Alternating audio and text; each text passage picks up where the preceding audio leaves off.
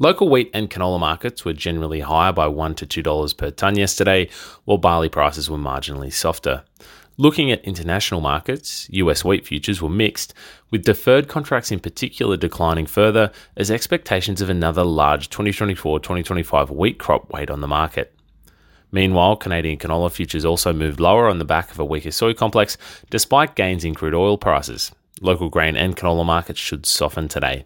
CBOT March 24 wheat contracts were up by $1 Australian dollar per tonne to $327 per tonne.